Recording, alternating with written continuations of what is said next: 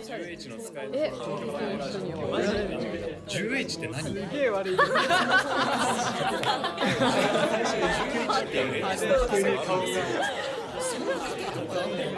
何それ？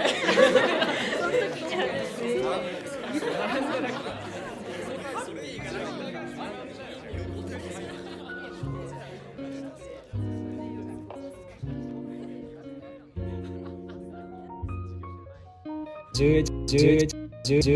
ジオラジオ10円使えるこれはわからないラジ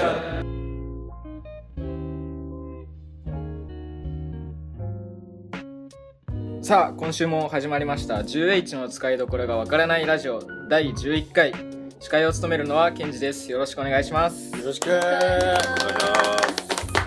ーまずは今回出演の 10H メンバーの紹介をしていきたいと思いますではどうぞ1人目は。船葉です。よろしくお願いします。イエーイ。続いて2人目は。はい、前回からご無沙汰してます。とうこです。よろしくお願いします。おはい。前回お疲れ様です。疲れ様でした。お疲れ様です。結構反響があったみたいあったんだ。あった。のあったの？なんかそう聞いてるけど。あ本当？えよかったよかった。まあお疲れ様でしたはい。で続いて、え3人目。どうぞあ、はじめまして、音です。はいおとくん。今日は音くんがゲストじゃないんだけどまあ音くんも初めてっていうことでちょっと最初に自己紹介をお願いします。あ、自己紹介で名前とそうだね学科。学科？うん。す。えっと、同じくグラフィック学科2年の前田音です。おは。はい。いはじめましてよろしくお願いします。よろしくお願いします。一応 10H メンバーなんだよね。そうだね。一応、割と最初の方から呼ばれてて、そう。よきよ呼んでんのに来ないそう呼んでんのに来なかった。たまたま、やキャラはい、ということで、11誰メンバーなのゲストは？ゲスト誰なの？ゲストは、は誰？めっちゃかぶせる。食い気味だね、今 食い気味。日遅刻してきた。ちょっとだけやちょっとだけ。そうね。だけだからえー今回のゲストはですね、ちょっとあの僕らいつも普段学生をゲストとしてるじゃないですか。なんですけど、ちょっと今日は特別出演というか、え？学生じゃないの？学生じゃないいですね。今日は学生じゃないですね。えー飛ばとす去年ね僕らが前期の、まあ、グラフィックの授業でお世話になった先生です。おえーグラフィックデザイン学科非常勤講師の小田裕太先生です。はい、小田です。どうも。イエーイすごいね、非常勤講師が来てくるんだね。まさかのね。よくしてもらってるんで、ます。いやいやいや、こちらこそしていただいて。出演が夢だった。リスナーとして。やっとあ来ていただいてるってことで。念願叶った同じリスナーとしてね。リスナーとしても、本当に。はい7回まで聞いてくれてるリスナーとしてラジオに出るってビいう夢が叶った、夢が。叶ったったよりヘビーなリスナーで。ちゃんと聞いてくださって。りがたい。ありがとうございます。ね今日はよろしくお願いしまよろしくお願いします。お願いしますす。どうもどうもどうも。でまずはですね、そんな小田先生のうんプロフィールからいきたいと思うんですけど、まあ、紹介するほど僕らも詳しくないので、本人に自己紹介をしてもらいたいということで。お話しいただい僕はね、まあ、なんつうか、一応でもデザイナーだね。デザイナーです。い。デザイナーでデザイナデザイナー、大体なんかね、これ毎回困るんだけど、デザイナーって言って何のデザイナーですかって聞かれるの、大体。はいそしたらなんか大体やってますっていう答えだけど、なんでも、なんでも。やってないことねえんじゃねえかな。うんうん。でもね、広告デザインやってないんだね。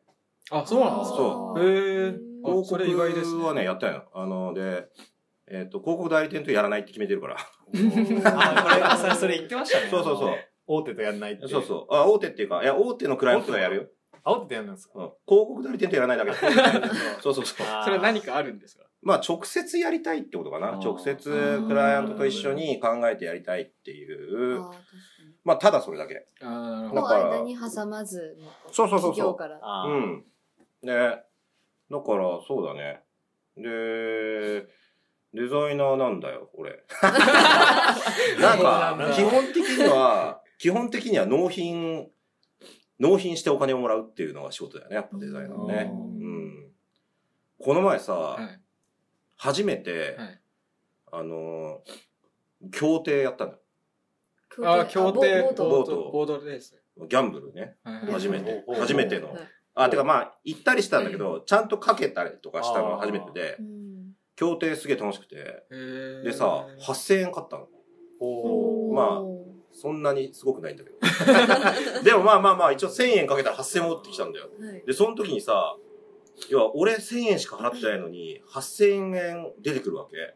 うんで、うんとなんか、俺納品してないのに、金もらったっていう感覚がすごくて。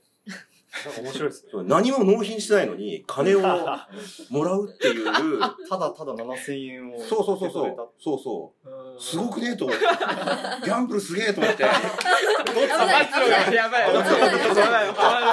ちょっと、ハマっちゃう人だこれあかんあかん。あの、金借りに行くかもしれない。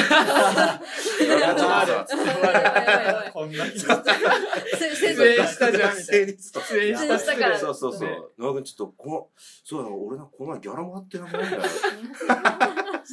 も、当たりやすいみたいです、き協定は。協定そうなんだよ。そうあの6、6分の1なんですか？あれって。えーっとね、まあそうだね。とか、ほら、連単とかあるけど、連単連複あるけどう、んまあまあ、なんか、協定はなんか分かりやすい。へね少ないですからね、数が。そうそうそうそ今日競馬とかよう。ん。あとなんかね、昔なんか、あの、モンキーターンっていう漫画があって、それだけ読んでた。協定やったことないのにモンキーターンだけ読んでて、で、なんか、な、な、で、あと、その大学時代に、そのヨット、ヨット部だったから、たまびヨへーット、芸大のヨット部だったの。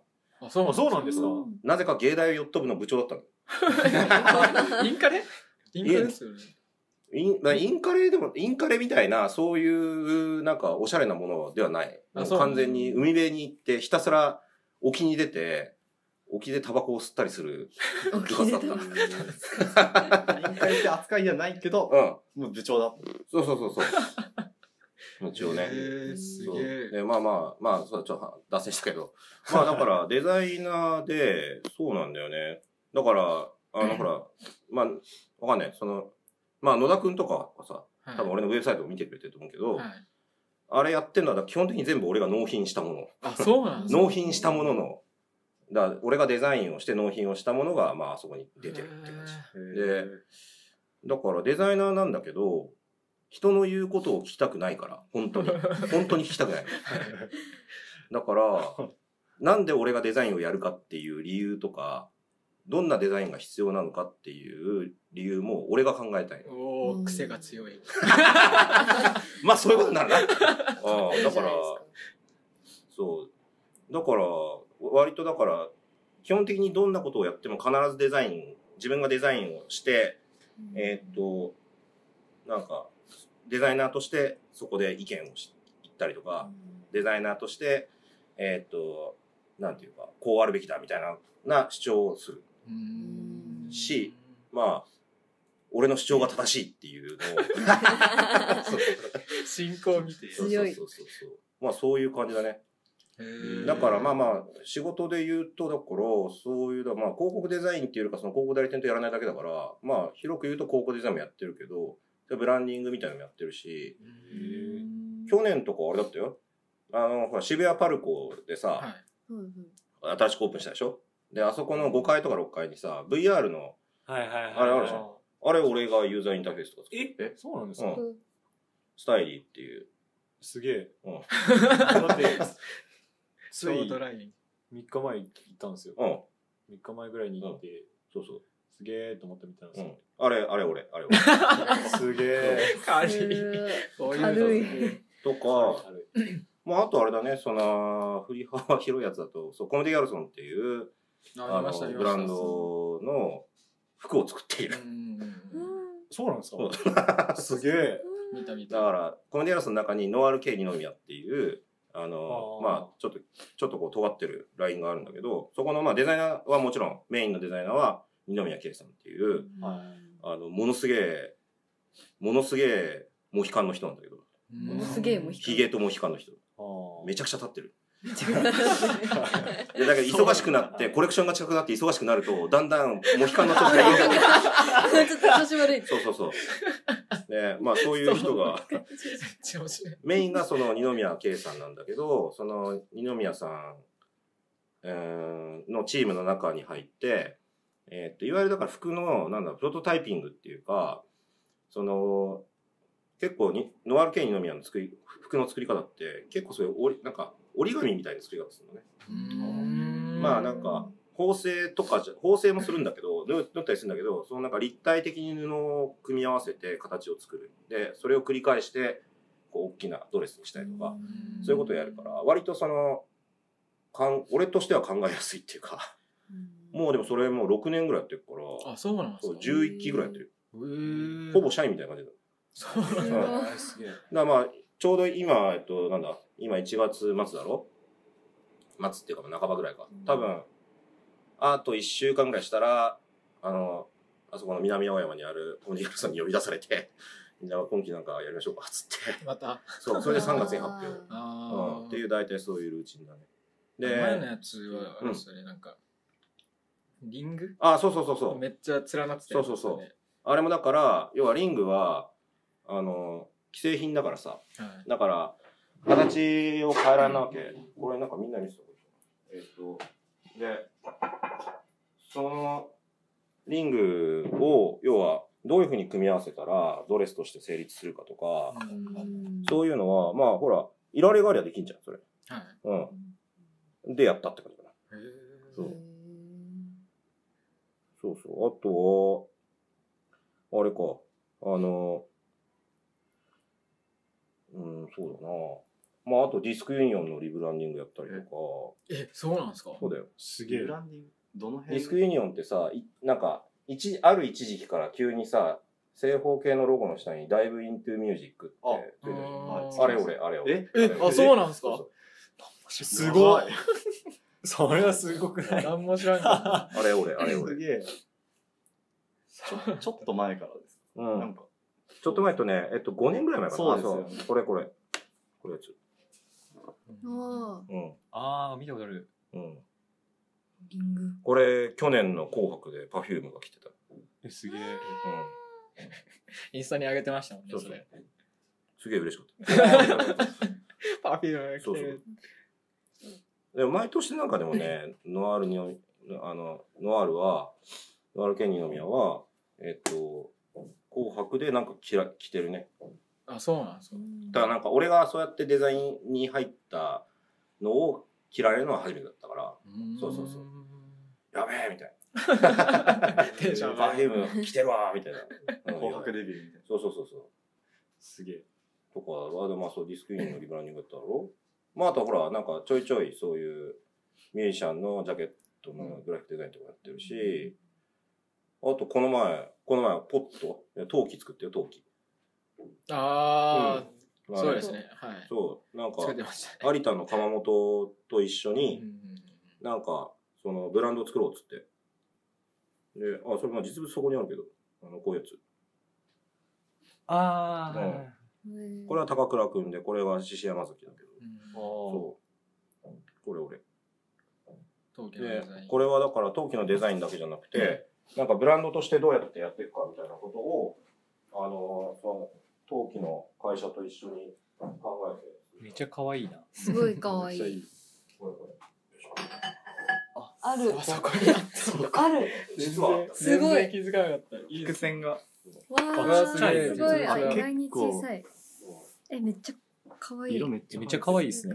すごい綺麗。可愛いだろ金金色可愛いわ。そう、オードに見えたらこれ全部点転写技術なんですよねう。。転写だけ。そう。金色がすごい。そう、めうっちゃ。んまああの、ラジオ聞いてる人はなかなか伝わらないだろうけど、あの、この香炉、香炉って言うんだけどさ、はいあの、お香を入れるね。はいで、これは、えっと、1980年ぐらいの型なの。で、このプロジェクトはそういう、なんか、昔の型を、あの、現場でディグって、あの、見つけて、それをこう復刻させるみたいな。だ新しい型を作らなくて済むから、あの、なんか比較的安価にできる。で、その代わりこの転写だけめちゃくちゃ頑張るみたいな。うん。なるほど。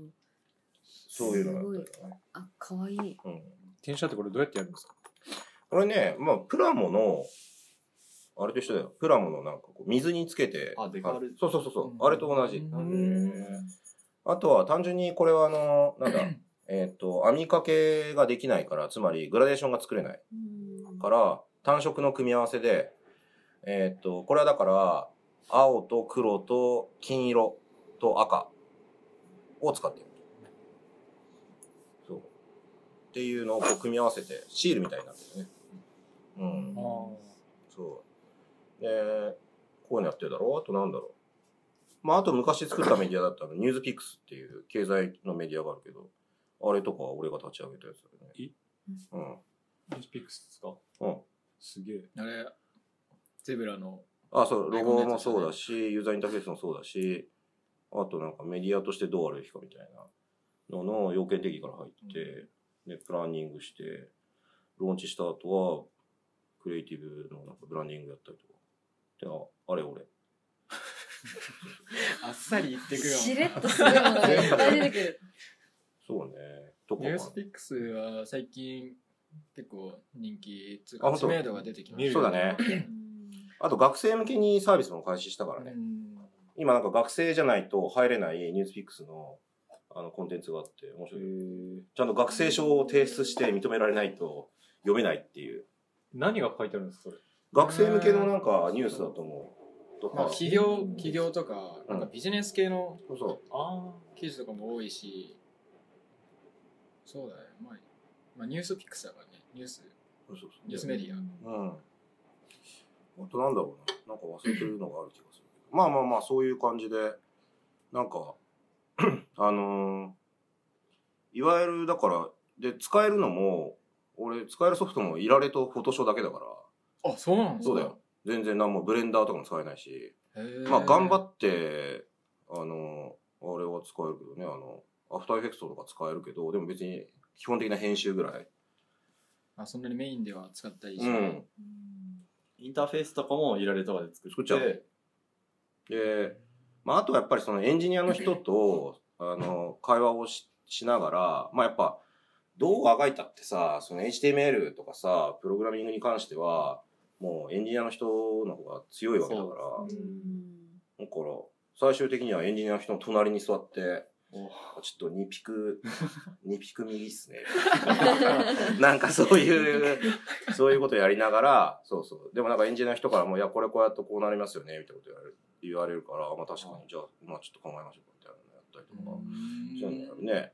何人ぐらいでやることが多いんですか、なんかそのあ、1個のプロジェクト一個に、うん結構、今伺ってると割と、割一人でこう、あ、そうだねそ。こまでいろいろやるけど、なんか組むときは、組むときは5人ぐらいじゃない？ああ、へー大体5人ぐらいはいりゃ、ちゃんとできる奴らが役割分担して5人いりゃ大体できるよ、なんでも。うん。そう。そう。だから、ああ、そうだな、思い出した。あの、ほら、東京タワーにさ、東京ワンピースタワーってワンピースの、はいああの、えっ、と、なんか、なんだ、テーマパークがあるんだけど、アトラクションとかある。それも俺が作ったんだけどさ、あの、えっ、と、どこでどこにある？も俺が作ったっ東と京タワーの、えー中中にあるよ。東京タワーの下になんかでっかい建物があるんだけど、あ、そうなんですね。うん、そこにある。うんで、ワンピースのそういうなんかアトラクションの、なんかまあウォークスルー型のそういうテーマパークああ。で、あれはだから、まあまあ、俺が作った、まあまあ、俺まあ、俺が作ったっちゃ俺が作ったんだけど、まあ、それは、えっと、プランナーが別でいて、でも、クリエイティブは俺だし、うん。それもでも、やっぱ5、6人だよね。メインメンバーはね。そんな少ないですああ。だってそんなんいらねえじあ、そうですね。ゃん。うん。いや、もちろん工事する人とか含めたら、なんか数百人単位になるよ、それもちろん。うんけどなんかこういう風にやって、こういうことを、こういうことを考えて、こういう風な形を作って、それを立体にして人が入れるようにしましょうみたいなことを考えるのが大体5人ぐらいできるじゃん。てか逆にそれ以上いたらちょっとうんなんか嫌だよね。多すぎて嫌だ。なんか、そうだね。だから俺、あの、ブランディングとかやるときとかも、あの、クライアントを含めて5人以下にしてもらってる。あ、そうなんですか。あえて5人以下で、そうそう。なんかやっぱ、いるんだよ、クライアントによっては行くとさ、すげえ、20人ぐらい出てくるから。あへーだけどなんか俺プリントアウトの5部しか持っていかないで、で、なんか、あのーお話は聞いてもらって構わないですけど、なんか僕が、あの、話してコミュニケーションするのは、あの、5人だけにしたいんで、誰と話せばいいですかって 決めてもらう。そう。5人、まず5人、この20人の中5人は、と話をして、その人が意思決定をしてください。うんで、その5人の方が他の15人の人に話を振って 聞いたりとかしてもいいけれど、決めるのはもう5人にしてくださいっつって。うん。なんかそうしないとね、なんか収集がつかないんですよ。そうですねうん確かに。作業も多くなっちゃうし。うん。今年もなんかオリンピックに向けていくつか割とでかい仕事があるよ。いくつか。うん。準備中。まあ言えないやつだ。はい言えないやつ。あの NDA っていうあれがあるから、そう。まあ特に。あの、お、あの、収録しなきゃ言えるんだけど。そうそうそう。あんまね、そうそう。うん。そうですね。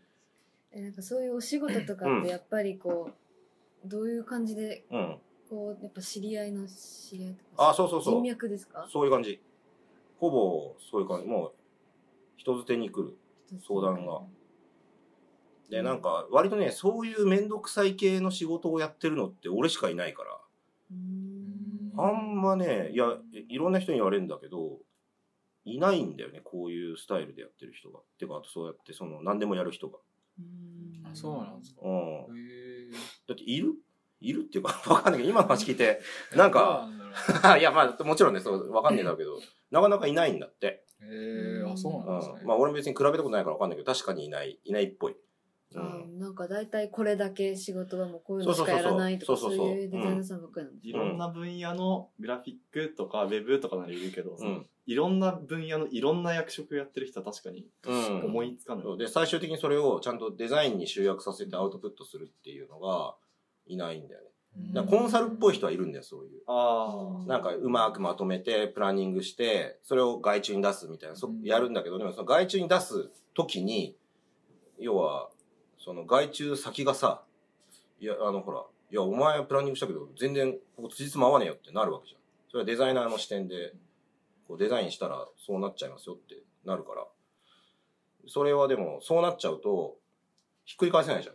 コンサルが決めちゃったから。だかうんらそういうのが嫌なクライアントが俺にお願いするってあ感じ。ーそう、一緒に考えて最後まで、最後までその最後のフィニッシュワークまで一緒にやれる、やってくれる人っていう感じで。うん。なんかみんなそういうやり方で仕事したらいいのになって思うんだけど、あんまないみたいね。そうなんだ。どっちかだけなんですよね。そうそうあとはまあフィニッシュ枠の方にそうそうそうそう集。中するか。あとはまあほら、ちゃんとそういうふうに、まあ会社に、会社ってそういうもんだけど、ほら、営業がいて、プロデューサーがいて、クリエイティブディレクターがいて、えーアートディレクターがいて、デザイナーみたいな、そういう座組ができて、でやるから、まあ、そうだよね。だから予算の管理とかも俺やるよ。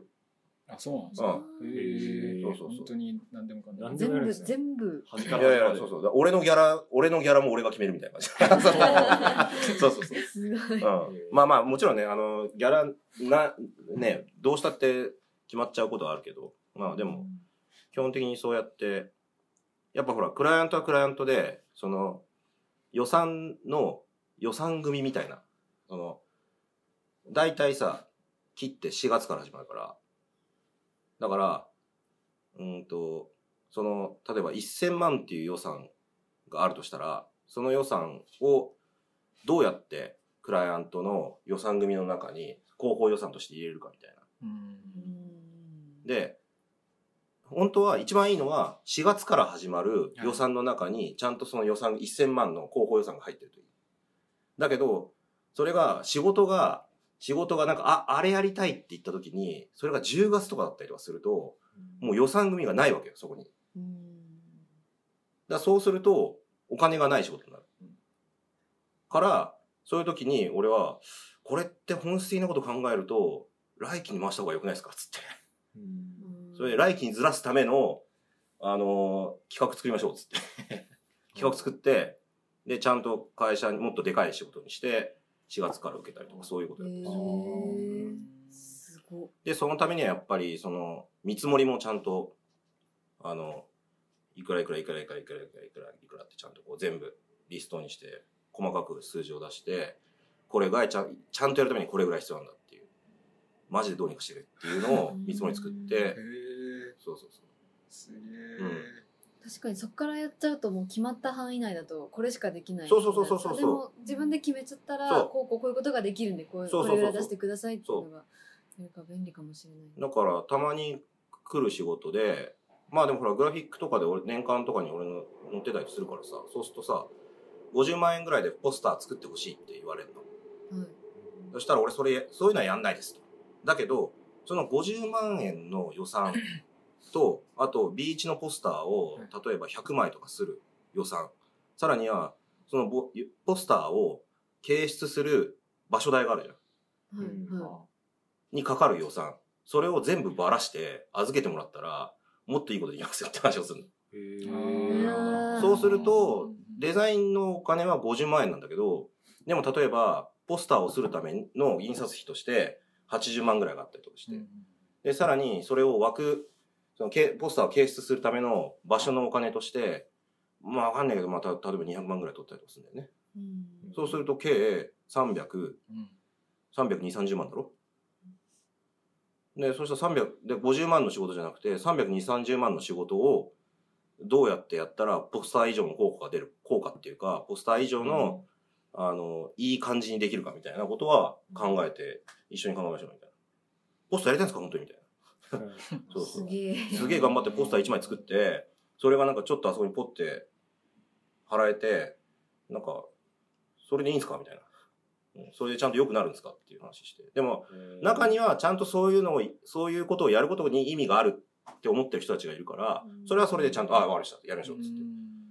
とかっていうのはあるけどね。なるほどうん。すごい発想の転換発想の転換というか、うんデザイナーデザイナーに求められてるのってやっぱなんかそこら辺が本質なような気がする、うん。その形式にこだわる人はもうそれはそれで別にどうしたら伝わるかっていうそうそうそう。あれがあまあでも単純に俺気に食わねえことやりたくないだけなんだよ。ーロックですね。そうそういう。こと聞きたくないそうそう。ロックですね。うん。なんかコスパいいことやりたいです。ん？コスパがいいことやりたいです。なんかコスパ悪いじゃないですか、ポスター。あ、そうね。からうん。それお金もらうんだったら別の方にした方がいいじゃん。あ、そうそうそう普そう。通に考えて。うん。まあほらそのコスパっつうのもさ、なんか、どう考えるかだよね。その、なんつうのかな。うーん。なんかその、気持ちよくなればいいのか、なんか、いや、やったねっつって。だけど、なんか、実際にそういう効果を出さなきゃいけない。まあでもね、なんかさ、でもほら、あの、効果を出すためにデザインするのもなんかつまんないでしょ？あ、それ、そういう派ではないんですか、別に。そういう派でもないね、俺。あ、そうなんですか。とにかく面白い方がいいっていう。面白い。なんだろうね。あなんか、結果を出すことの方にこだわってるのかと思ってました、話聞いてて。ーでも結果出るかどうかわかんないからね。うんあああ、わかんないですね。あいやわかんなくないわかんないだって俺らも課題の中でわかんないけどなんかやってるうちにうん。多少つかめてくるもの。そうそうそうそう。だからさっき話した例えばさ、あのーディスクユニオンのリブランディングだって、はいまあディスクユニディスクユニオンぐらい影響力があるところのブランディングはなんかそれなりに面白かったんだけど、うん。あのーえーっとね、そう、なんかね、ディスクユニオンで、あの、うーんと、それは、コピーライター入ってもらったんだけど、あの、その、最終的にビジュアルを作ろうっつって、言った時に、で、その、おいい音がした。いい音がで、なんかね、その時に、そう、なんか炎上したんだよ。なんか作った、あれで。炎上？今、そういうのも難しいですよね。うん。なんか、ああ、そうそう、これ。広告あの、えーっとね、そうそう。なんか意見広告みたいな感じで、あれ？あの、ディスクユニオン、見たことあ、本当あるかな。そう、こういうやつ。あの、こういうふうにこう、ディスクユニオンのあれで、その、ああー。音楽は握手のおまけだった、そう。知ってるわ、これ。見たことあります音楽は握手のおまけか。そうそう。で、なんかこういうのを結構店頭のメッセージポスターみたいにして出したの。はい。で、そしたら、あのさ、タワレコがさ、はい。あの、タワレコってほら、アイドルのさ、やってんじゃん。アイドルの。で、なんか、タワレ、全然タワレコの関係者でも何でもないやつが、これをなんかもじって、なんか音楽は握手のおまけだっていうのを、なんか勝手に作ったんだよ。あ、でもそれを見ましたよ。で、そしたら、それを見た人が、なんかディスクユニオン VS、なんか、タワレコだ、みたいなやになって。それでなんかすげえ、なんか割と結構それで変なバズり方をしたんだよね。えー、とした反響あったんですね。そうそうそうそう。これ自体が普通にいい反響だったのも覚えてるんですけあど、あ、そんなことがあったんですそうそうそうそう。うん。これはなんか、そう、えーっと、そうだね。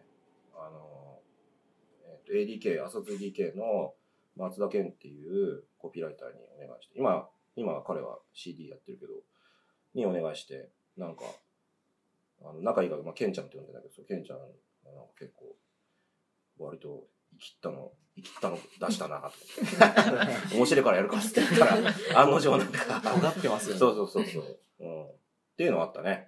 うん。えー面白い。だからその効果っていう、効果を出す。いや、効果もそうなんだけど、なんか、なんとなくでも、その、俺、昔、あの、えっと、ジョナサン・バーンブルックっていうイギリス人のデザイナーがいて、ジョナサン・バーンブルックはあの、六本木ヒルズのマークとか、森アーツセンターのマーク、こういうのなんかあるじゃん。なんか、わかる？六本木ヒルズでこう丸がなんか6個並んでるやつとか。なんかそういう、その、割と伝説的な、あの、イギリスのデザイナーなんだけどね。で、あの、その人と、なんか昔、メルトモだったんだよ。メルトモ？そう。あの、で、あの、その人になんか、その、メールのやり取り、なんかこう、俺の作品とかも見てもらっててさ、なんか、あとそうだ、あの、デビッド・ボーイのはい。最後の、えっと、あの、ブラックスターっていう、はいあれを作ったのジョナサンマンで、これ。あこれこれ。あうん。た。そう。これすごいよ。ボウイになってんだよ。B-O-W、えあ、そうなん。I-E って。そうまあ、クリスルが読めないですね。読みえない、読めないけど。でもこれさ、あの、デビッド・ボーイってさ、ブラックスターを出す出す日に死んだんだよ。あ、そうでした。そうそうでした。そうでニューアルバム出す日に死んで、それは完全に逆算して作られたやつなんだけど、で、それに向けて、イギリス中にこれだけ貼られてたの。えー、すげえ。うんめちゃくちゃかっこいいよねで、あそうで、これ、これ、この人がこれ作ったの、その六本木ヒルズの。あうん。これね。結構ね、ジョナサン・バンブルック面白面白くて、なんか、こういう、こういうのやってんだけど、なんかすごい、すごいなんかメッセージ性が強い人で、ジョナサン・バンブルックって。あの、割とこの人もそういうなんか、でかい仕事のブランディングとかやりながら、なんかね、アドバスターズっていう、なんか NPO 団体みたいのを運営してて、ひたすら広告をなんかディスるみたいな。あ なんだそれ、熱そで、あ、だこれとかもジョーサン・バンブルックだね。そへえう。そうそう。で、あの、これはジョーサン・バンブルックが作った書体を使って、そのまま、そのまま佐藤柏が組んだ明治学院のロゴ。へー これだからジョーサン・バンブルックの書体そのまんまなんだよ、これ。う。あ、そうなんだ。そう知らなかった。うん。なんか佐藤柏が明治学院をやったっていうのはうん。知ってたんですけど、そうそう。元、あ、これそう。あ、なんか俺見たときに、これ、このフォント俺持ってんだけど、あ、まんまじゃん、これ。みたいな。すぐみじゃん、みたいな。まあ、そうなったよへね。ーそう。で、なんかそう、この人、この人に、そこの人とい一時期仲良くて、あの、まあ、甘噛みさせてもらってたんだけど、その、メール、まあ、だその時まだ全然20代前半とかだったからさ。で、そしたらなんかいろいろ、その、なんていうか、デザインとかクリエイティブっていうのは何なのかみたいなことをお話ししてるときに、なんか、その、えーっと、えー You must think to make big って言ってたんだよね。だからつまり、まあ、とにかくその、メイメイクビッグをとにかく考えろと。で、えーっと、なんか俺はそのなんか、その、どうすれば大きくなるかっていうことを考えてるんですよ。大きくなるかうん。で、その大きくなるっていうのは、何が大きくなるかは、あの、考えなきゃいけないんだけどね。うんその経済的価値なのか、文化的価値なのか、ただのインパクトなのか、あとはなんか、そうそうそう。だなんか、そういう意味ではその、すげえ言われて、ずっと残ってるそのメイクビッグっていうのは何なんだろうっていう。なんか英語で、英語で言われた、英語、まあ、彼はね、はいイギリス人だから。だから、英語で言われて、多分英語ってすごいなんか規定する範囲がでかいからさ。うん。そう。だからなんか、俺にとって大きくな、なこのプロジェクトがあったとして、個別のプロジェクトがあったとして、このプロジェクトが大きくなるっていうことは、俺にとってどういうことなんだろうかとか、クライアントにとってどうなんだろうかとか、それを受け入れる、えっ、と、最、最終的にその届ける人たちにとって、メイクビッグって何なんだろうかっていうのはいつも考えてる。うんでもそれがもしかしたらその、ほら、うーんと、なんだろう。うん、そ、そこかな。だからそこだけがすごい大事だと思ってて。だから、割とそういう意味でも、その、ミュージシャンとの仕事も結構するんだけど、その、なんか誰と組むかみたいなことはすごい大事にしてて、あの、去年やった、あの、国府達也さんっていう人のアルバムのジャケなんだけど、これ。こういう、あの、コラージュで作ったんだけど、これは、あれなの。えっ、と、山本秀夫っていう、あの、漫画家の人のホムンクルスっていう漫画から全部抜き出してるのね。で、殺し屋一とかわかる？わかんねえか。あまあ、あの、えっ、と、すごい、山本秀夫はすごい面白い。今、光マンっていう漫画描いてて、山本秀夫っすか？うん。ホムンクルス面白いよ。ホムンクルスはぜひ読んで。なんか聞いたこと聞いたことない気がする。で、あの、そのホムンクルスを、を使って、あの、要は、これはその、国府達也さんがすごく、ものすごいこう、内省的なアルバムなんだよ。一人で、たった一人で作った、あの、ギターだけで作ったアルバムなんだけど、うん。結構割とその、うつうつとして暗いんだけど、まあその中に結構そういうその、自分の中のなんか精神世界があるみたいな、そういうアルバムなんだけど、だからそれで、その、ホムンクルス、あの、で、国さんもそのホムンクルスのことすごいファンだったから、うんたまたまそれで山本秀夫先生の担当の編集者が俺の友達だった。ああだから最初に、あの、最初に俺なんか山本先生に書き下ろしを書いてもらおうかと思ったんだけど、ちょっと忙しくて無理だと。連載もあるし。っていうんで、じゃあなんかあの、じゃあホムンクルスの、あの、コラージュ使わせてくださいっつって。それで、あの、お願いして、それで、これもでさ、一応さ、その、どのページからどういうコマを抜き出して、それをどういうふうにこう加工したかみたいなことは、一応伝えないといけないから、権利の問題とかあるからさ。だから、コラージュしながら全部番号控えて、リスト作って、許可取ってみたいな。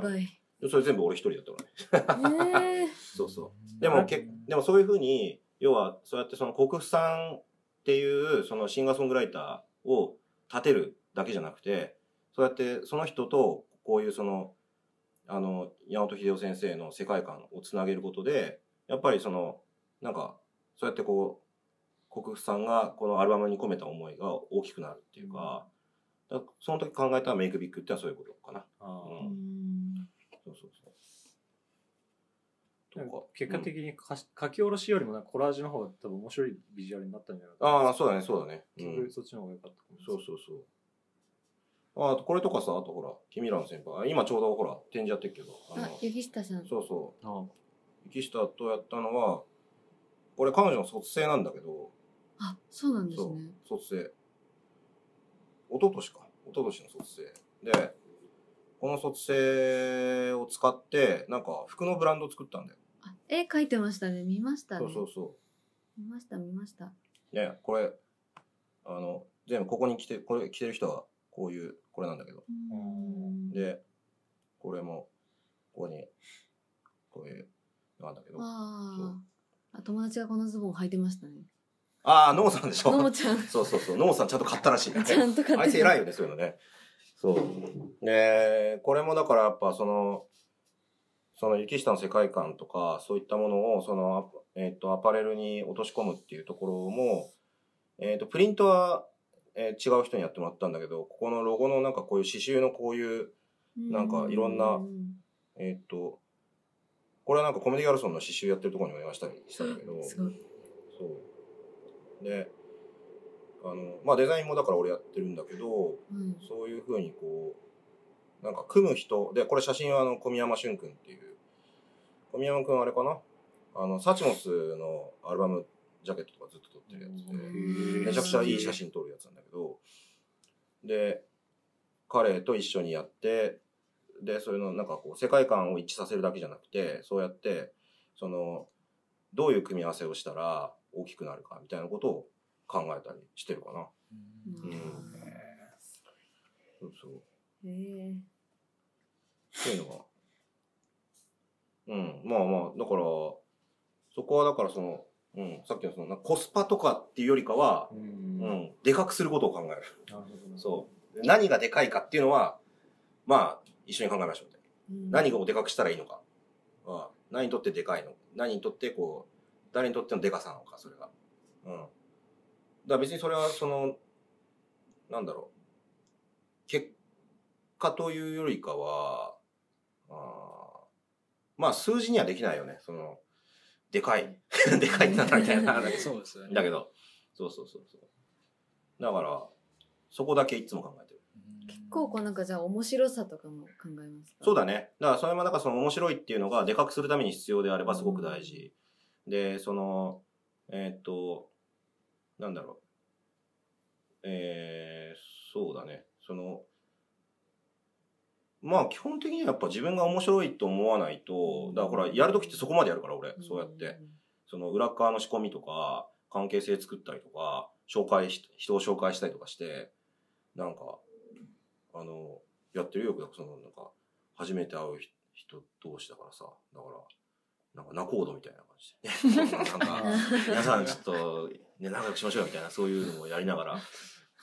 でもなんかそうやってこう全部のこう関係性を作っておいて、うんみんなでやっぱチームになってやるからいいものが作れると思うし、さっきのあれも写真撮る人とか絵描く人とかそうですよねそうそうそう。で、その、で、それはだからそういうふうに、その、やっぱりそれは俺が一番面白いと思ってないとダメだし、うん。なんか、そこはだから、だすごい、あれだよね。めちゃくちゃだから俺、その、利己的なんだよ。ううんん俺が面白いと思ってるからやってるみたいな。そうそうそうそう。そうそうそうそう。うん。全部そうなんだよ。それででも成功成功っていうかね結構まあねちゃんあのう儲かってるよちゃんとしてますから それがそうそうそううん儲かってるすごいと思いうんます、てか、多分そうやったらみんな儲かるんじゃないかなって思うけどね。うん確かみにんな自分なりに面白い、面白いっていうか、みんな自分のためにやったらいいんだよ。ううんんで、だけど自分の中の正義があるじゃん。はいはいそれだけ信じりゃいいんだよ。そうそう。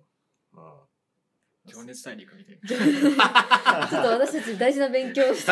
いや、そうそう。あでも結構いいこと聞いた。うんすごい。あ本当。そうするとなんかクライアンクライアントワークだけではないん自分いや、でも、うん。あのやろうみたいなどっちか分かんなくなるよね、もうね。どっちがクライアントか。でも金もらってるからクライアントワークっちゃクライアントワークだよね。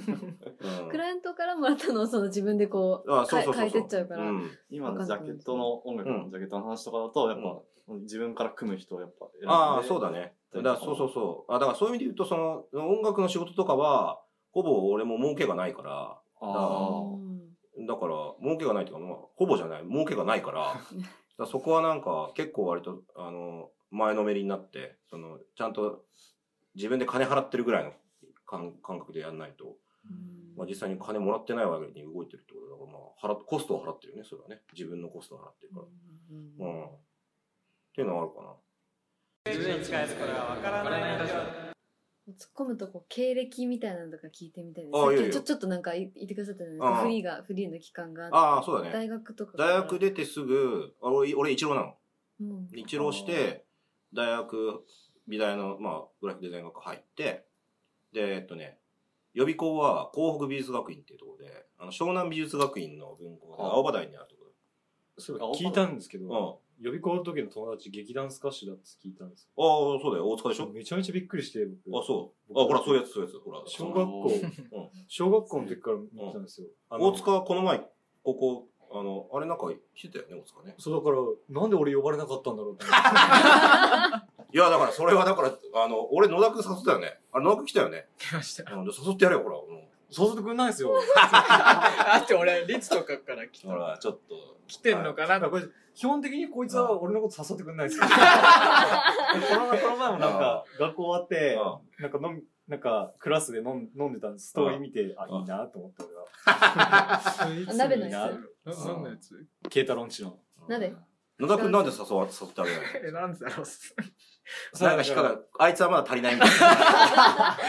そういう線引きがされてるそうそうそうそう。そういう感じなんですね。そういうああ、感じですなるほどね。もうちょっとなんかあってから。あそうそうそう、劇団あ劇団、そう、劇団スカッシュの大塚とは予備校の時の友達。青葉台の方フリーはいそうそうそうそう。今湘南ですか？僕そこなんあ、マジで？はい。湘南。あ、そうなんだ。青葉台の、うん。あの、湘南美術学院になった時の、うもう、なった後の。あれね、クーデターが起こったんだよ。そうそうそう。そう、東北美術学院の学長が、もともと、あの、鎌倉の方にある湘南美術学院の学長でもあったの。あだけど、その、鎌倉の方にある湘南美術学院の人が、なんか、クーデターを起こして、それで東北美術学院の学長を下ろして、それで湘南美術学院にしたんですよ。そうそうそうそう。あ。面白い。そうそう。あの名残があって、そうそうそうあの、イーゼルとかにああ東北美術ああ、いいね。どこでしょうみたいどこでしそんなことがあいやったんですそうク。ーデター3年越しに明かされました。そう。超面白かったです。すげえ。そんな。そんな。で、そうそう、だそうまあ、まさしく大塚とかは、そういう、で、あ、そうです。そう、で、航空美術学院の時の、で、あいつは、あの、ほら、大学受験しな、しなかったから。あだから、高校の時の基礎科の時の友達で、一緒にね、なんか、あの、映画撮ってたの。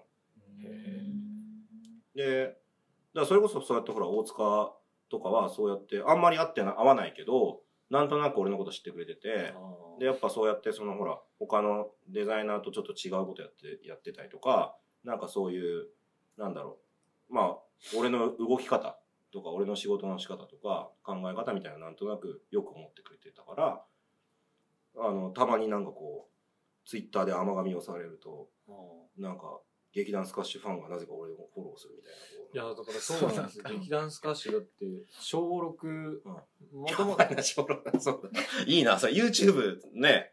第一世代ぐらいです。あの、そうだよねレグリンとかジェットダイスケとか。その辺の時から見てて、ちょすげえコアじゃん。いいなちゃんとファンじゃん。コアな。で、まだ YouTuber って言葉なかった時代なんですよ。全然ない。全然なくてう、劇団スカッシュ、隙間男とか。ね。あいつ、好きな男知ってるわ。あ、マジで？劇団スカッシュだよ。そうだよ。そうそうそうう。ん。大塚、あの、そうなんだよ。で、あ、これか。ね。ああいつ4万人もフォロワーいんだ。いや、すごいっすね。あ、だからあいつね、多分ね、前来た時、俺の写真上げてたと思うよ。どこだっけな？メディアにはいいか。なんかすごい、大塚めちゃくちゃ、なんか、あの、俺に、あの、張り、張り合ってきて。張り合ってきてほら、お前、お前俺こんな有名なんだぞってすごいなんかマウントを取ってきたっていう。あ、思い出した、俺。なんかあったでしょ？あった、あっうんた。マジだめっちゃ羨ましい。ここに、ここであったわ。うん、だからそういう、だからなんかその時になんか変な動きをやって、やってると、なんか覚えられてんだよ。そうやって。ああそう。あ、で、そうそう。で、航空美術学院から一浪して、えーっと、玉美のグラフ入ったでしょ、で、グラフ出てで、そうそう、グラフ出て、えーっと、グラフ出た後に、そう、明和電機。で、もう、明和電機は、俺大学4年のな、な、春ぐらいからもうずっとバイトを始めてて。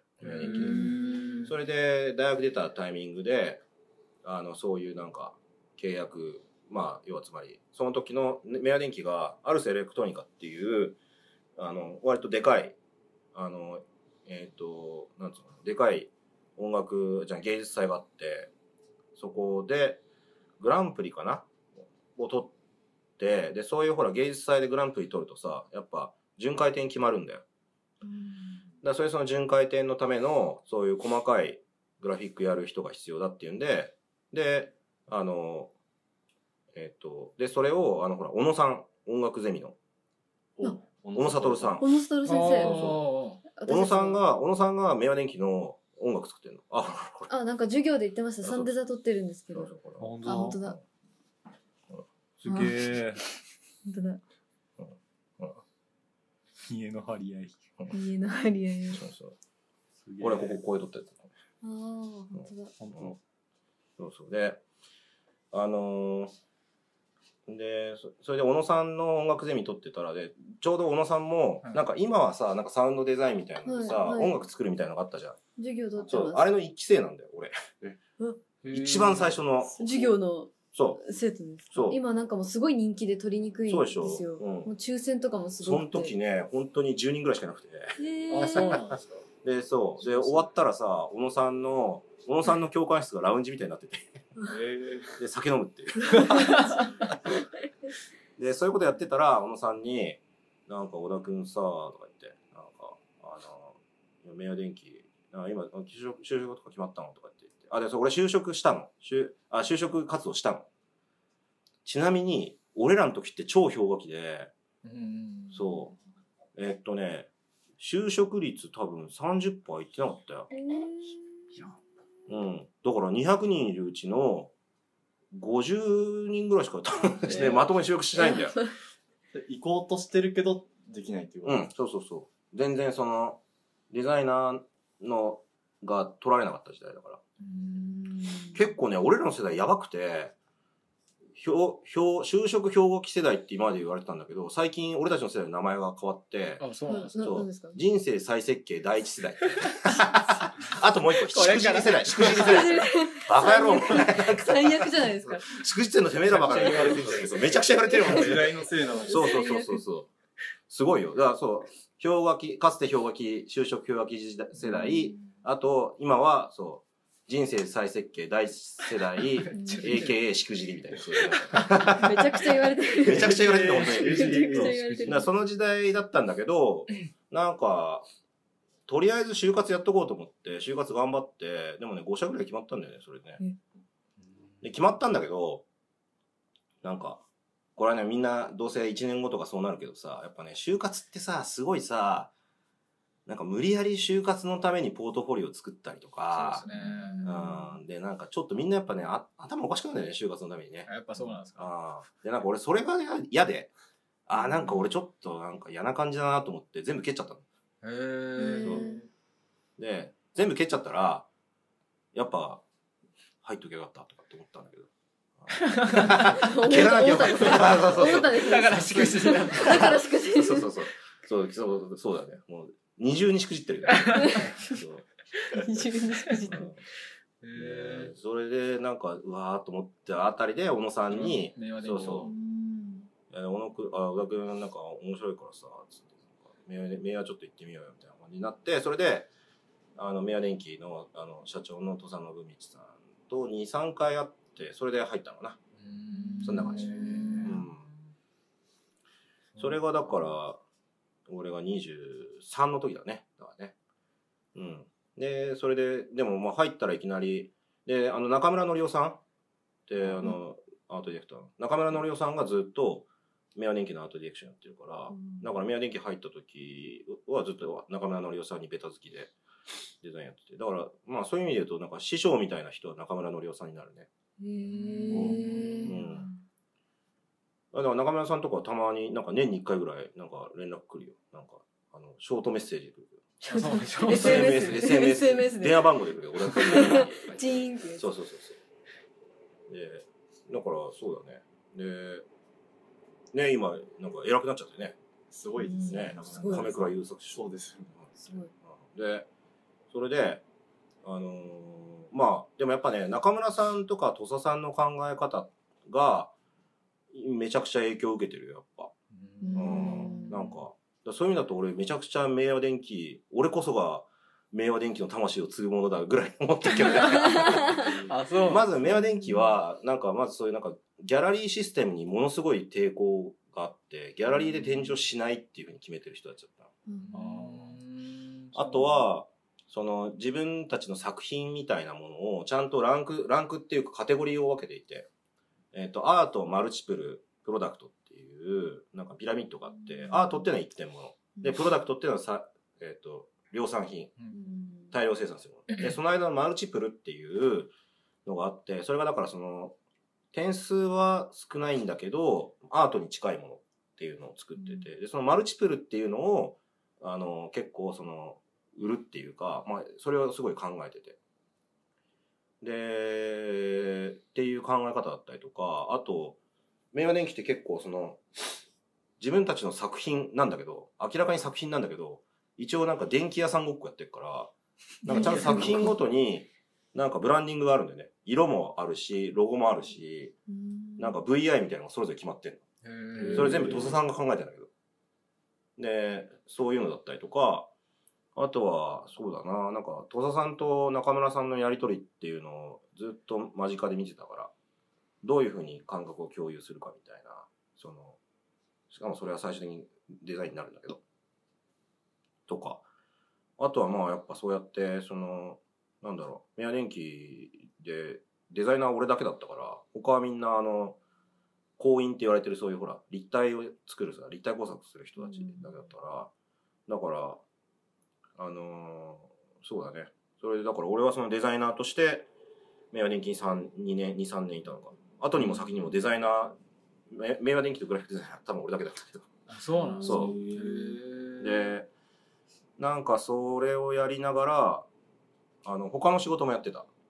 うんだからそうするとほら何でもかんでもやらないといけないじゃん。そうやってその自分で、なんか、その美術館のこういうでかいパネル作るみたいな時も、どれ、なんか壁にどれぐらいのパネル大きさが必要なのかとか、それをするためにはなんか、どういう業者にお願いすればいいのかとか、そう業者にお願いする時の、なんかイラストレーターのその入稿方法とかさ、うんそういうのも全部自分で自力でやんなきゃいけなかったから、それで2、3年ずっとやってたから。で、それで結果的に、あの、宮電機が、えーっと、で、ほら、そういうのを積み上げて、自分のさ、小さい動きみたいに積み上げていくと、要は海外のでかい美術館とかで、ボーンってなったりとかしてるわけよ。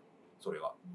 で、なんか、おーってなるじゃん。で、そういうことを体験ししてるときに、なんかまあ、では、もうちょっと普通の、いわゆるデザインの会社に入ってみようかなと思って、はいそれで恵比寿のエディトリアルの会社に入ったのよね。転職活動してで、そしたら、に行ってどんぐらいのうん期間だったんですか、宮電機宮は2年半ぐらい。2年半ぐらい、うん。でも最後の半年とかは、うーんと、ほぼ、あのー展覧会仕事も落ち着いて、なんか、割とその、なんだろう、いろいろ、あの、なんか、細かいことやったりとかしたから、他に仕事やったりとかしてて。で、その状態でそうやってイトリアル会の会社に入ったんだけど、やっぱりそこは、まあ、めちゃくちゃいい会社だったんだよ。で、すごいそこでも学びがあったんだけど、でも、仕事の仕方がさ、あの、いきなり、もう、そういう、営業がいて、プロデューサーがいて、みたいな感じだったから、なんで全部やんねえんだよと思って、俺。楽してんじゃねえよと思って。自分のそうそうそう。で、それでさ、もうさ、いきなり先輩と喧嘩しまくったりとかして。ーそうそうそう。それで、うん、でもまあなんかすごい、泣くまで喧嘩してたね、俺。喧嘩をふっかけた俺がなぜか泣いてる。そうそう。困っちゃうよその時う間、ん。で、でも、でもやっぱその時に学んだのは、やっぱ、べき論としては、俺やれる、全部やれるんだよ。そう。なんなら営業もできるし、要件定義してっていうのは、その、明和電機の時からやってたから。だけど、そうやって、ある種手順を守ることによって、その、会社としての付き合いができるっていうか、ちゃんとプロデューサーの顔を立ててあげるとか、うん。うん。とか、なんかそういう、まあ政治的なもんだよな、それはな。で、でさ、結局でもその会社が、えーっと、あの、エイドリアの会社で、もう超厳しいところでさ、あの、なんつうの、明和電機は結構デザインとか、あの、そういう、その発想とかアイディアに関しては、ある種シビアなものがあったんだけど、フィニッシュワークみたいな、こうすごい、超緻密に詰めていくみたいなことに関しては、うんそんなんでもないの。うんそう。で中村さんも割と泳がしてくれてたからさ、俺のこと。いいんじゃない？小田君、いいんじゃない？みたいな。こうするといいよ、みたいな。うわ、すげえ、本当に優しい、なんか、一回りぐらい下だったんだけど、俺。なんか、いやー、あんなに生意気な俺をよく我慢してたなと思って、俺ならぶん殴っちゃうかな。だからそれぐらい本当に優しくしてくれて、そう。だけど、その、やっぱ、そうやってエイトリアの事務所だと、まあ、そうはいかないっていうか、もう、もう常にこう、入力、入力キーのカーソルは0.01みたいな。そうそうそう。エディトリアルですもん、うん基本的に。でさ、一回組んでさ、プリントアウトするじゃん。そうそう、社長がさ、三角定規持ってて。三角定三角定規二つ持ってて、で、こうやってこう、垂直にこう組み合わせて、こうやって。ああ、そういうことそうここは7ミリ下とかここは、うん、3ミリ上げかなとかここは、まあ、成り行きだな、みたいな、そういう感じで。いや、すごっ。で出しても出しても文字組みでなんか返されるみたいな。うんで、そういう会社だったんだけど、なんかやっぱそうやっていい仕事をするから、なんかね、でかい、あの、ブランディングやってる会社の、ブランドのなんかアートディレクションとかも実はやってたんですよ、この会社が。だ俺の先輩とかはなんでか知んないけど、そういうなんか割とでかい仕事やってて、いや、いわゆる OEM っていうか、名前は出さないんだけど、制作会社としてクリエイティブは実はやってるみたいな。うんで、だからそれで俺最終的にそこの会社は、そこの会社も2年半ぐらいいたんだけど、あのー一番最後にやった仕事は、あのまあ、えっと、一応契約があるから言わない、あの、収録では言わないけど、あの、割とでかい製薬会社のブランディングは俺がやった。うんそう。で、だからそういうふうになんか、そこで結構わ割とそうやって緻密な仕事をするっていうのと、あとはそうやって、その、なんかある種の政治的な、なんか駆け引きを経て、その大きいプロジェクトでうまくやっていくみたいな、うんそういうのを学んだ。で、最初、最後は、えっ、と、まあ、そういうことやってても、やっぱ会社の、そのエントリーの会社自体は5、6人でやってたから。だから、もうちょっと規模のでかい会社行きたいなと思って、表参道のブランディングの会社に入った。それが、だから27の時とかかな。うん。それで、そこでまた2年半ぐらいやって、で、そこも、でもまあ、大体いろいろやったかな。うん。まあ、最初デザイナーで入って、AD やって、最後 CD やって、一回デザインやめてみ、やめてみようと思って、プロデューサーだけやったりとかししたんだけど、そういう時期もあったけど。で、独立って感じ？うんで、独立する時も、なんかあんまそこの最後の会社は結構良かったから、うんうん。あんまり独立する意味ねえなとかって思ってたんだけど、あの、ちょうどほら、えっ、と、この事務所のあっちにある、あの、そこにいるんだけど、あの、えっ、と、下北沢で B&B っていう本屋やってる、沼ブックスの内沼慎太郎っていうんだけど、まあ、内沼くんも結構ね、あの、面白いやつで有名なやつなんだけどさ、内沼くんが自分のオフィスに空きがあるから、なんか小田くん来るんだったら来なよ、みたいな感じで言って。で、それで呼ばれて行ったっていうか、その曲がりできんだったらいいやと思って。それで始めたのが30の時だね。そうなんですそうそうで、そっからもう、この低たらくですよ。そう、そっから今に至る感じ。あーそうなんか経歴聞いてても本当にオールマイティに全部やってきたって感じなんですなんか、うん。明和電機うん。でやってた全部やるみたいなうん。スタイルとうかん。がやっぱり今のやり方に影響してるんじゃないかな。そうだね。そう。あとやっぱね、宮電機もすごい、代理店とかすごい嫌いで。ああ そうそうそう血を継いでるんだよそうそうそうすごいそう確かに完全に意思うんます。なんか結構やっぱパンクな感じなんだよね。もうんねやっぱ思うところあって、そう。なんか、なんか、それはあるかな。だからそういうところは、うん。まあだから本当に、ほぼ学生の時、まんま字で言ってる感じ。うんでもやっぱ嫌な思いたくさんしたけどね。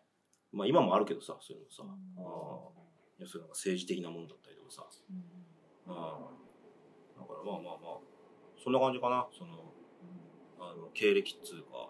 うん。大学卒業後の。卒業後のそうそうそう流れ。みたいななんかやっぱこう、ね、来年とかからほらインターンやらなきゃとかみんな言ってたりとかうんあるね。するじゃないですか。ポートフォリオがどうのとか、う んね、だからさ、俺の時ってさ、インターンって言葉なかったからさ、で、で、そうだ、なんか俺イン、で、でもなんかイン、今思えばインターンっぽいことやってて。うんあそうなんですでもそれは結構面白くて、あの、女子の人から声かけられて、友達がなんか、あの、こういう会社にいて、で、なんか、バイト探してるっぽいんだけどね、みたいな。でなんか、小田ちゃん面白そうだから行ってきなよ、みたいな感じで言われて、ああ、行きます行きます、みたいに言ったら、そこが、あの、その後、後々、ワイデンケネディのディレクターになる人の会社だったりとかしてて、そうその人とは未だに仲いいよ。今、福岡にいるんだけどね。で、なんかその人はあのインターネット闇市とか、なんかね、わけわかんないこといろいろやってそうそうそうそう。聞いたことある聞いたことある本当？面白いよ。あの、あれだよ。えっと、統合デザイン学科の菅くんとかはよく出してみないかな。インターネット闇市。うなんてん。道噂だけ聞いたことある。うん。で、なんか、なんかそういうんだったりとか、だから割となんだろうね。そうそう。なんか、それなりに自分でこう気張ってると、あいつはそういうやつだっていうふうに思われて、なんか思わぬところで繋がりができるみたいな感じかな。うん。そうそうその時は、それはだからインターンだね、やったの。うん。PV の仕事をしたかな。なんか、PV 作る。なんか、うん、そうだね。それぐらいかな、インターンな。うん。まあやってみたらいいんじゃないの？インターン。うん。うんでもなんか別に行く必要ないのに、あの自分であんまり意味を見出さないのに、なんか義務感に駆られていくぐらいだったら行かない方がいいよ。うんあー確かにあと一応言っとけみたいな、まあ一応言っとけぐらいはいいかな。ううん。んなんかその時に考えた時に自分に本当にそういうのが必要だと、だったりとか、あとそのインターン先とかもディグったりとかして、うん。で、それが必要だと思ったらいいんじゃない？なんかあとほら、そうやって別に入るわけじゃないから、ちょっと物見ゆさんっていうかさ、少しリサーチがてら。うん。今ってどんな感じになったインターンって。なんかすげえ、なんか、就職、なんか俺なんかちょろっと聞いたりとかするけど、なんか、就活かよっていうぐらいなんかインターンやってない？みんななんか。いやもうすごいっすよマジでほそう。ぼ就活です。夏休み冬休み春休みを利用してもうインターンしに行くみたいな。マジか。はあ。それってどれぐらいの規模の会社がインターン募集みたいな感じでやってるんですかなんか聞いたところによると別になんていうんですかね規模はそんなに関係ないけど。あいろんなところがやってる。うん。とにかくなんかオープンに募集してるよみたいまあただやっぱ最近のグラフィックの流れで名前教授とかが挙げるとすればやっぱもう電通とかあ。うん。もう一番でかいところだとはいはいはい。あとは富士フィルムとかもあるらしいああ、富士フィルムね。はいうん。製品とかはいっぱいあるよねうんソニーとかもそうだしうんえゲーム会社とかも結構来ますうんまあ今は確かにな。あとバイク系もああんだ。うん。車とかもそうですよねはいはいはい。なんか学科違いますけどねまあだからすごいごくごく自然な流れでいけそうだったら行ってもいいっていうか、あと縁みたいのを大事にした方がいい気がするな。え？縁。縁うん。なんかそこだけな気がする。結局無理してさ、やっても長続きしねえよ。いや、もう当たり前のこと今更言うんだけど、うん、と思うよ。それはでも、まあでもほら、ちょっとやっぱり、特にみんなとかはさ、その学学生大学でさ、まあやっぱその社会を覗かなきゃいけないみたいな、そういうトレーニングが必要だから、まあそれはやった方がいいかもしれないけど、なんかさっきみたいにさ、ほら、とにかく面白いことをやりましょうって言って、とは面白いことをやった試しがないように、なんか、あと、あ同じように、なんか、今は予算少ないけど、絶対でかいやつ持ってくるんでっていうやつも持ってこない。うん、だからなんか、結局そういうその、もう、さらに、もう当たり前なこと言うけど、なんか一期一会みたいなもんで、自分で言ってるのかバカじゃないと思ったけど、いやなんか、そうだね、その、やっぱその人とそうやってなんか、なんか交われるのが一回きりだと思思うっていうか、その中でこう生まれる緊張感とかっていうのは、なんかある気がしてて、そういうふうにこう、ほら、そうやって、俺もね、あの、い言うほど俺友達多いんじゃないんだよ。友達多くないんだよ。本当ですか？あの、そうそうそ本う。あの、なんつうのかな。うん。多分、あの、できるやつがいるから目立ってるだけ。人数的には大したことないとそうなの思う。うん。